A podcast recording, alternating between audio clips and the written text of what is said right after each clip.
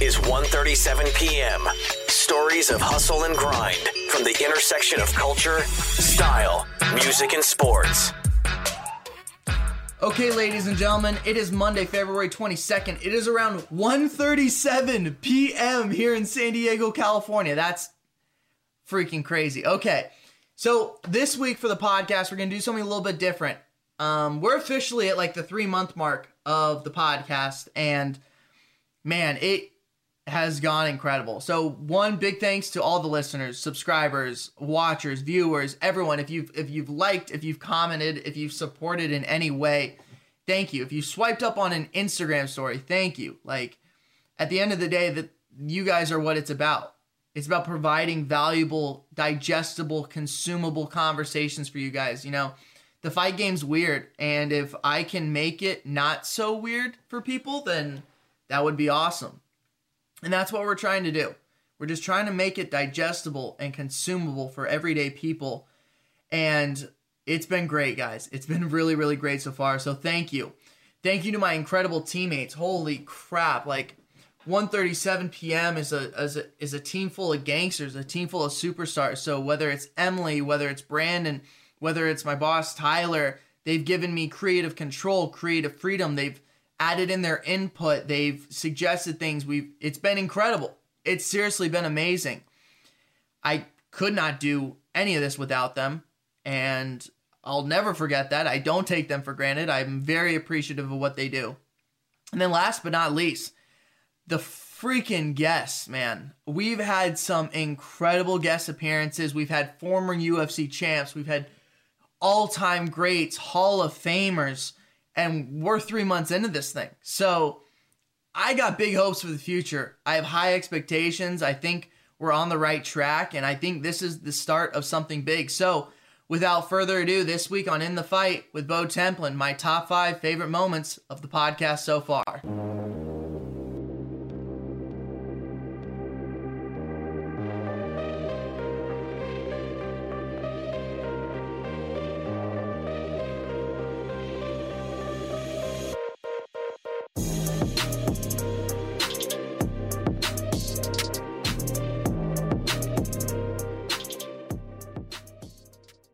Fight uh, at the end of the year, final card of the year. Um, 2020 has been a crazy year for everybody, so I just feel like I wanted to get in there and stay busy.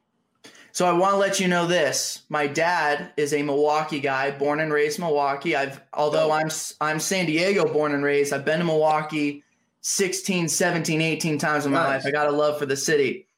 My dad went to high school at Pius. Oh man, my little brother went to Pius right down the street from Roufusport. And uh, I was a senior in high school. I was like getting into sports broadcasting and I stopped by Roufusport just to see if I could talk to anyone. Of course, no, because that's not how this works. but I wanted to. I knew that like, oh shit, the, the champs are there. And so I had to tell you, quick question here. What is the better cheap day meal? Is it Kopp's or is it Gilles? Chops, Kopp's all day. I mean, uh, Lee, have you been to Leon's? Yes, I have. Leon's is a staple in, in this in the city, bro. So Leon's is probably the best cheat meal day. But Kopp's, if you're going for burgers and stuff, yeah, Kopp's is Kopp's is good. How often is the uh, is the cheat day for you nowadays? Now that you're in welterweight, man, honestly, like it's crazy. Like now that I'm in the higher weight class, I don't crave food as much. You know, you're not like you're, wow. not, you're not trying to do these cheat meals. You're not trying to like it, it's it's like it's, it's accessible to you. So I guess you don't really want it. So um, yeah, it's crazy how that works. But um, I've been eating way more clean these these 170 camps than I have for my 155 camps. I was actually on my way back down to 155 before this fight popped up, and uh, you know, I had an opportunity to stay busy, so I had to take it. Can I ask if there was a name involved in that 55 fight? Uh, no, there wasn't yet. You know, I was just getting, I was just getting down to the weight class. I, I, wanted to do this this time of my career right. You know, I feel like I've been rushing a lot of stuff and uh, trying to fight the biggest names and the biggest the biggest fights and I really haven't thought about you know what makes me healthy, what's the best decision for me, and that's what I've been doing recently. Like, let's let's take my time with this, build back up. I'm still only 33 years old in this game, you know, so I've, I've been I grew up under these these lights. You know, I've, I've 10 years ago was the Showtime you know kick anniversary to this day. And uh, you know it's crazy to think about how long I've been in this game for, and you know how much more I still have to do. You brought up the Showtime kick, and like I know you've been asked about it a million fucking times in your life, so I didn't want to ask like you know, is this something you practiced before or anything like that? And I know you talked about it with Ariel yesterday, but if you're, and you said that it's a state of flow thing, right? That's where you hit yeah. that move, completely state of flow. But I wanted to know if you're reaching that in a fight, there me that means you must have pulled off some crazy shit during practice at one point or another. What tease me, give me a little something on a move you've pulled off in a fight that kind of mirrors or pulled off in a practice that mirrors what we saw in the Showtime kick. Man, honestly, all the stuff off the cage, I feel, I feel like no athlete has used the cage the way I've used it yet. Even the Wonder Boy knockout, you know, yep. staying off the cage the way I did with that Superman punch. Um, I have a lot of those moves that just I haven't had the opportunity to throw them in fights yet. And maybe it's like it is a flow thing, you know, like when you get self conscious or you're aware of like a guy that has good wrestling. You know, you limit your abilities because of what your opponent's good at. So I'm kind of getting out of that mindset of like giving my opponent too much credit. Like Cus D'Amato, uh, Mike Tyson's coach, has a great saying: everybody has a plan until they get hit in the face, or like you know, you, you, you give your opponent so much credit and ability before the fight, then you get in there and hit him with the first punch. I'm like, man, this guy's human. Um, I'm kind of going with that mindset into these into these fights now. Like, what, what am I good at? How do, how do I build off of my strengths and um, and not limit myself to my opponent's strength?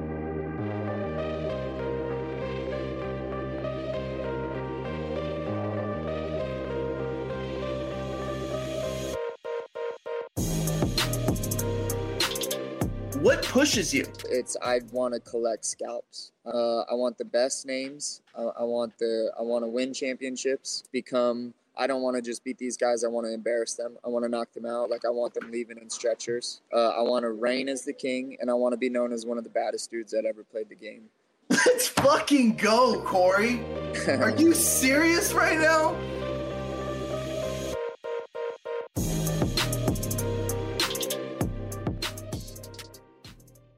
sorry, the other um, answer I would say is I did a video of Khabib Nurmagomedov fighting a bear when he was nine years old.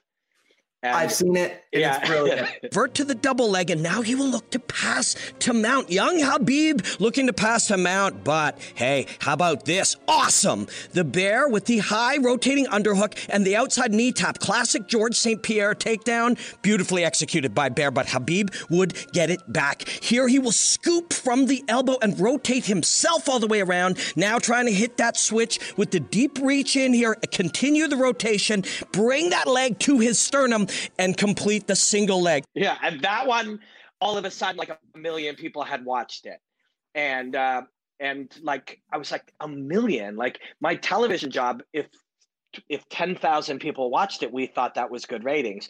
A million humans watched this. This is the answer. The, the, the answer is get better every single day and then keep bringing it to people. And if it's eventually you'll be skilled enough, you'll be passionate enough, you'll be good enough, you'll have something to offer, and you'll have made enough that they'll find it.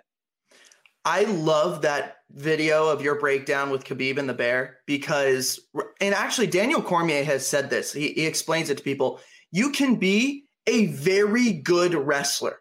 You could be a Division One SEC Oklahoma State yeah, wrestler, yeah. but there's a difference between that and what Khabib has done in his yeah. career, and it only comes from a lifetime of mm-hmm. training. Yeah. And I think in that video, your breakdown shows at, at we're talking eight, nine, yeah. ten years old, Khabib with actual tactics. He is using yeah. actual tactics, leverage to take yeah. down this bear, and you demonstrate that beautifully. But that's also evidence of that lifetime of wrestling that yes. he explains. So, and there's a number of things there. One is the when you're sh- so my root thing was look what Khabib has done. Look, he, he's done it from the time he was a child. Two is you got to like allow yourself, if you're a creative, if you're an artist, to, to let it be more. And I, on one hand, we're just like that kid's wrestling a bear. So that element has to also be in there, like, or or you can put it in there at the very least. And then on the other one, what was mind blowing, and this is that sense of I was learning, the bear was also using tactics. And that element, and that element immediately opens up a whole new line of thinking. And, and now you get to study that. You're like, why does a bear know how to, quote, know how to wrestle? And the answer is a bear doesn't know how to wrestle. A bear learns fundamental principles of leverage through play. That lesson applies to me and you and everybody else in our own learning. You don't have to learn a particular way. Nobody taught that bear the knee tap to the high underarm like like George St. Pierre uses. And I and if I had the footage, I would have literally side by side George St. Pierre doing the exact tactic that that bear did. The truth is that bear learned it through instinct. George St. Pierre learned it through a different manner, but we learn in ways. And all of a sudden now, that's not a video about a kid at, wrestling a bear. It's not a video about a wrestler. It's not a video about a bear. About a bear. It's a video about learning and life. And once you can get yourself, and the only way you get yourself there is the same way Khabib learned to wrestle. Is you do tens of thousands of them. You do it in such a way that you feel these things in your skin and your blood. There is no substitute for for ruthless and relentless hard work. Um, the best plan and, and and editing software and whatever will never be a substitute for relentless hard work. Uh, because once you do that, now you see so many different things in that moment. You mentioned that um, that youthful uh, playfulness in in the bear, and that's where they learned. They talk about that also though in Southeast Asia with Muay Thai a little bit that when they spar or maybe with uh, uh I believe it's in Cuba as well that when they spar it's not intense it's actually mm-hmm. very playful. Mm-hmm. And do you think those same elements apply to what's going on in Southeast Asia with their Muay Thai as to what you're talking about with that bear or a lion or any yeah. creature in the wild? Yeah. Yes. And I think it applies to us when we're doing whatever we do. We're doing this what now. We're, we're having right a now, little perhaps. fun. We're, we're experimenting. We're not yes. overly intense. We don't have a list of things we have to talk about. We're not trying certain tactics and techniques. We're playing. We're we're jamming. We're improvising. And and uh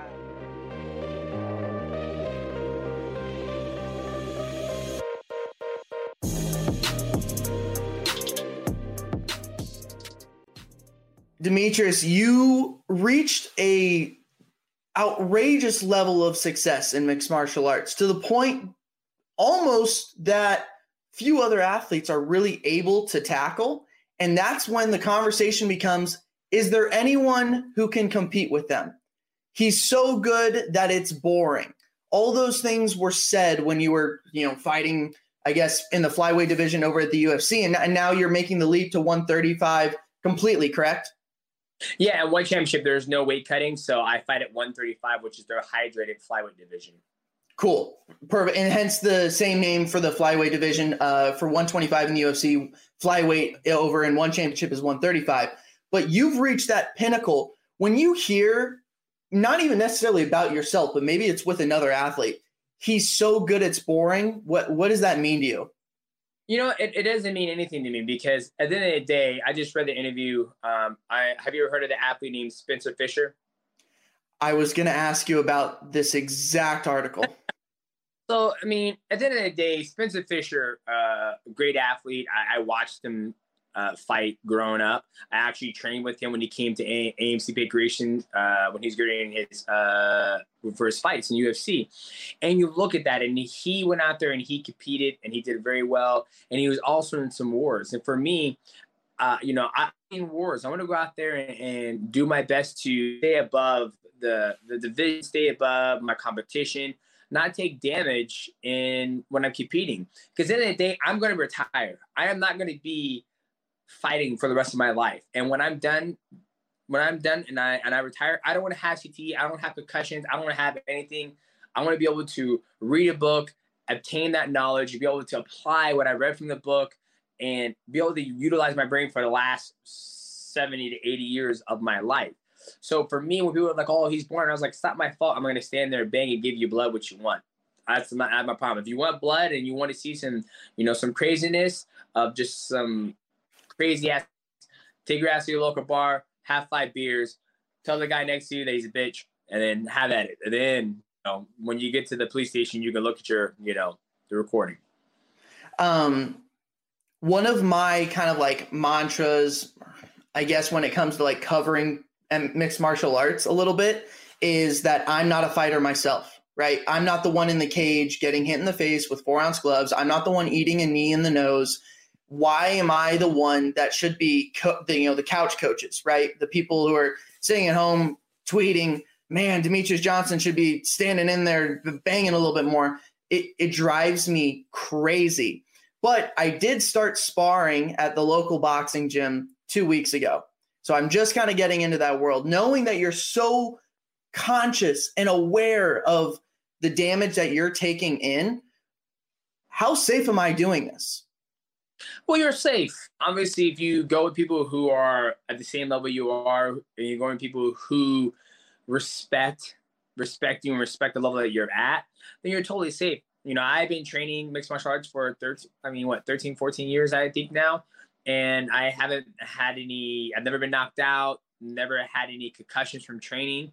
Um, and I don't even wear a headgear in the gym. That's just because we know what we are doing, right? Like when you've been in the sport for so long, it's not about going in the gym and having these wars and banging your body and, and just having these wars. It's about I'm an athlete. This is how I make my money. Let's get my body in the best shape physically possible. Make sure my tools are sharp. That way I can make it tight. So if you had that, mindset, then you train in the gym, especially not being a professional athlete, you are totally safe. Um, with the no headgear thing that you just mentioned, I am curious. Is that because you don't like the reduced vision, or is it because of the larger target um, that the headgear might bring? They sometimes there's like people who say that you know you're going to eat an extra punch or two per round because the headgear is just naturally a larger target for your opponent to hit. Is what is it one of those two reasons, or is it something else? My personal opinion, I don't like how it gives you a false sense of security. Right, it gives you a false sense of security that it's okay to shot. And for me, I've never I've never worn it, uh, just for that aspect of, of itself. Like I've worn it a couple times when I spar and I get hit. I, am like comfortable to sit in the get hit way more. My headgear off and I'm like, fuck, I gotta hit it because I stood there and just started banging. Um, but when you have no headgear on, you're like, okay, I have no headgear I have no protection, just like in a real fight let's let's let's let's pretend let's let's spar like I am sparring in a fight, right? And so time you know when it's boxing, you're constantly getting hit in the head over and over and over and over again. So it makes sense for those guys who wear headgear. But for mixed martial arts, we're not, you know, we have the legs, the lever, you have, you know, the Muay Thai clinch. There's so many more things that are available for, you know, the athletes to be able to get hit at.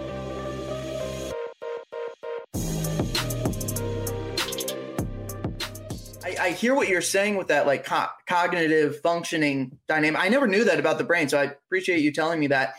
You've said that the Anthony Pettis fight was kind of like an alarm clock moment for you, and you said that you know I shouldn't be getting tapped out by strikers, right? And you know Showtime's the man, so like it's it's not about Showtime, but in that fight, in between the first and second round, you go back to your corner, you're sitting on your stool and a coach goes, Yo, you're using too much adrenaline right now. You're not using your energy, you're using adrenaline right now. Could you kind of give maybe just like insight as to what he's exactly saying and what the difference is in adrenaline energy versus like your energy? Yeah, I mean, that was a that was a weird time for me. Um very trying year. 2018 was challenging. You know, I missed weight for that fight. I'm uh, uh, just off the bat, just that alone, I'm already out of my element. Um, you know, backstage, I'm like, you know, when I when I'm backstage in the locker room, I'm I'm very game, I'm very sharp. You know, I'm having a laugh here and there, but for the most part, I'm like, I'm really, you can tell I'm getting in the zone. I'm very focused, and I was just saying some very weird stuff, and uh, I, I can't really explain it, but like my cornermen were like, dude, we were all worried. You were saying some really weird things, and it just like you know, every single person that I was walking by on the way to the tunnel, I'm like saying hi to and high fiving. And like usually I'm like eyes straight forward. I'm fo- I'm very focused on on the task at hand. I'm not really trying to fist bump every person I know that I walk by as I'm getting to the curtain. And and not to mention, we're talking this is a sold out T-Mobile Arena. Daniel Cormier versus Stipe Miocic for the heavyweight title. The place is packed. I'm on the main card. I'm fighting Anthony Showtime Pettis. Finally, a guy I've looked up to for a long time. Tremendous fighter, first ballot Hall of Famer, and I just let I just let everything get the best of me. I like I just I was so out of tune with myself, and I just I when I went into that fight, I just I I don't feel like I had I didn't have my normal energy I do when I when I compete I, I, I was just kind of leaning on my adrenaline. Like I didn't have, um, you know, I'm not trying to sound corny, but it's like I didn't have like the Maverick wasn't coming out. Maverick wasn't coming out. You know that that's that alter side of me that comes out when I compete. That ferocious competitor. He was nowhere to be found. I was just kind of leaning on my adrenaline, and I hate to sound corny, but that's just like the best way I can put it in perspective. I didn't have that that other side of me wasn't coming out, so I'm just kind of leaning on my adrenaline and. And that's not a good thing to do because that bleeds out real fast. You can only use so much adrenaline in a fight, and um, you know, and Anthony's a hell of a fighter. He read me like a book. He saw that I was just unloading through that first round, and I mean, the he he he taught me a lot of lessons that night, and I'm very thankful for it. And when I'm saying I got submitted by a striker, I'm not trying to like. Sometimes that that might sound a little bad, but that's actually me giving him a ton of credit. Like this guy's known for his elite striking, and I've been saying it in interviews leading up to the fight that I think uh, borderline he's a better grappler than he is a striker. We've seen him submit Gilbert Melendez. We've seen some amazing grappling exchanges he had with Benson Henderson in his fight that's highlighted by the Showtime kick. You know, so I I I give him a lot of credit in the grappling department, but at the end of the day, that's what I'm best at. And I went out there, leaned on my adrenaline, got submitted by a striker, and just learned a lot of hard, valuable lessons. I'm in the wrong weight class. I need to be more humble. I need to be myself. I, I, you know, Anthony, Anthony served me a nice cold plate of humble pie, and uh, it's probably the most fulfilling meal I've ever had in my life because it, I wouldn't be here if it wasn't for that. I wouldn't be here if, if Anthony Pettis wouldn't have caught me with that triangle armbar. So, you know, at the end of the day, I, I have a certain level of gratitude that that happened. MMA has a, I'm not even just MMA, I guess sports, but combat sports in general, man.